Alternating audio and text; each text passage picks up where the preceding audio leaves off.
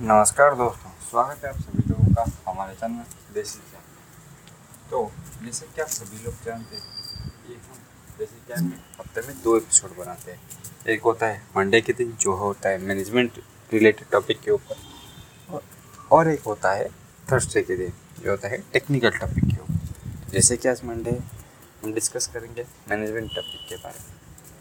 तो अगर आप लोगों ने हमारा पिछला एपिसोड देखा था तो इसमें हमने डिटेल से कवर किया था कि म्यूचुअल फंड्स क्या होता है ये कैसे काम करता है और आ, मतलब किन किन लोगों को म्यूचुअल फंड में इन्वेस्ट करना चाहिए। और जैसे कि आप सभी लोगों को हमने प्रमिस किया था हमारा दूसरा म्यूचुअल फंड का सेगमेंट भी आएगा जिसमें हम डिस्कस करेंगे म्यूचुअल फंड कितने तरह का होता है।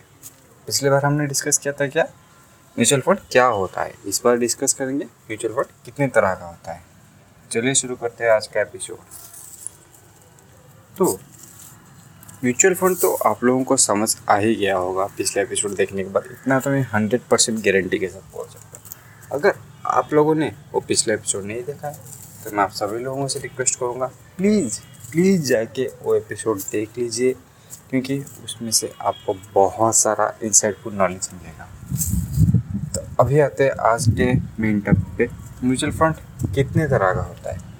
तो एक्चुअली देखेंगे तो म्यूचुअल फंड बहुत तरह का होता है, लेकिन हम मेन दो या तीन टॉपिक पे बात करेंगे, उसके बाद उसके अंदर जाएँगे।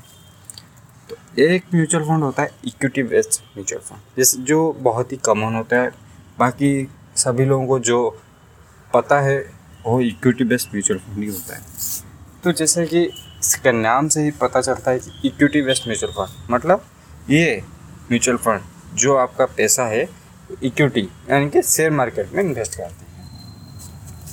तो समझ लीजिए आप हज़ार रुपया एसआईपी या फिर लमसम कर रहे और एस आई या लमसम के बारे में भी आप लोगों को अगले एपिसोड में बताऊँगा। तो तो समझ लीजिए कि आप एसआईपी और लमसम कर रहे तो एसआईपी और लमसम का मतलब और जो जो टर्मिनोलॉजीज है, वो मैं अगले एपिसोड में कवर करूँगा। तो अभी के लिए आप समझ लीजिए कि आप मंथली एक हज़ार रुपया एम सी आई यानी कि एसेट मैनेजमेंट कंपनी जो म्यूचुअल फंड जो कंपनी चलाती है, उसे दे रहे। तो आपका पैसा लेके वो इक्विटी यानी कि शेयर मार्केट में इन्वेस्ट करेगा। वो एक पोर्टफोलियो मैनेजर होता है वो आपका पैसा लेके एक अच्छे से सेक्टर में, अच्छे से एनालाइज करने के बाद वो आपका पैसा इन्वेस्ट करेगा। तो ये तो हो गया इक्विटी बेस्ड म्यूचुअल फंड दूसरा आता है डेप्थ म्यूचुअल फंड जैसे कि आप सभी लोगों ने सुना होगा कि मनी मार्केट होता है।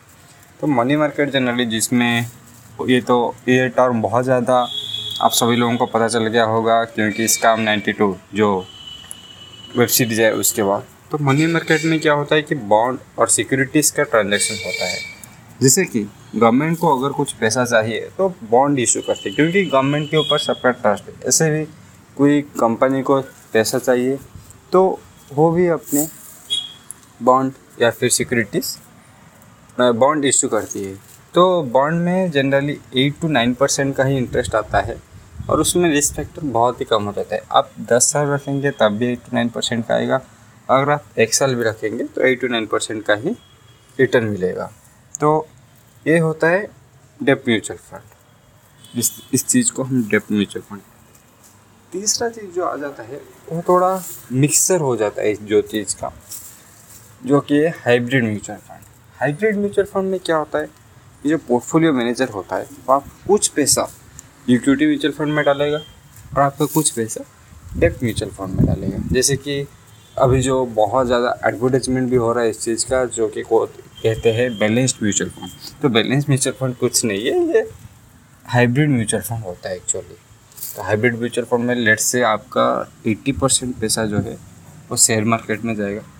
और ट्वेंटी परसेंट जो पैसा है हो जाएगा, डेप्ट या सिक्योरिटी या फिर डिवेंजर्स इस चीज़ में जाएगा। तो उसमें से क्या हो जाएगा कि आपका रिस्क फैक्टर बहुत ही कम हो जाएगा, लेकिन उसके साथ रिटर्न भी थोड़ा कम हो जाएगा।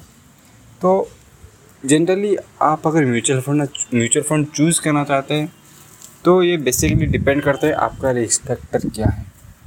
अगर आपका रिस्क फैक्टर बहुत ही हाई है आप चाहते हैं कि रिस्क लेके अच्छा रिटर्न आए तो मैं आपको सजेस्ट करूँगा आप बिना कुछ सोचे इक्विटी बेस्ड म्यूचुअल फंड में जाइए। अगर आपका रिस्क फैक्टर आप चाहते हैं कि नहीं, मुझे ज़्यादा रिटर्न नहीं चाहिए भाई। मुझे बस आठ नौ परसेंट का मतलब बैंक से ज़्यादा हो जाए तो मेरे लिए सब तो आप रिस्क फैक्टर रिस्क कम कर दीजिए अपना डेप म्यूचुअल फंड में जाइए। और अगर आप ऐसा एक पर्सन है जिसको थोड़ा रिटर्न भी अच्छा चाहिए, लेकिन रिस्क ज़्यादा नहीं चाहिए तो मैं आपको सजेस्ट करूँगा कि आप हाइब्रिड म्यूचुअल फंड में जाइए। तो ये था ओवरव्यू कितने तरह का म्यूचुअल फंड होता है। इसके रिलेटेड हम बहुत सारा वीडियो बनाएँगे कि क्या क्या टर्मिनोलॉजीज आपको देखना चाहिए, एक म्यूचुअल फंड को कैसे एनालाइज करना चाहिए। इस सारा चीज़ को हम डिटेल से डिस्कस करेंगे आने वाले एपिसोड में। तब तक के लिए थैंक यू धन्यवाद।